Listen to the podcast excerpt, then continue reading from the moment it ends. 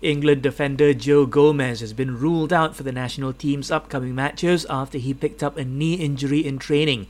Boss Gareth Southgate says he'll undergo a scan on the problem and hopes it isn't too serious. We're just got to wait and see what the scans show, and you know we're all hopeful for him that it's not what it might be, but it's not a good situation. I don't see him being involved in the games with us, that's for sure.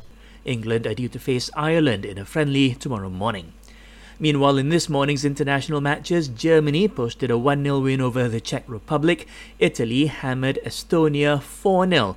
Portugal had a 7 0 win over Andorra. Netherlands and Spain drew an all, while Finland stunned France 2 0. JDT will not be travelling to Qatar to take part in the upcoming Asian Champions League. Senior Minister for Security, Datuk Sri Ismail Sabri Yaakob says it's to prevent the spread of COVID 19.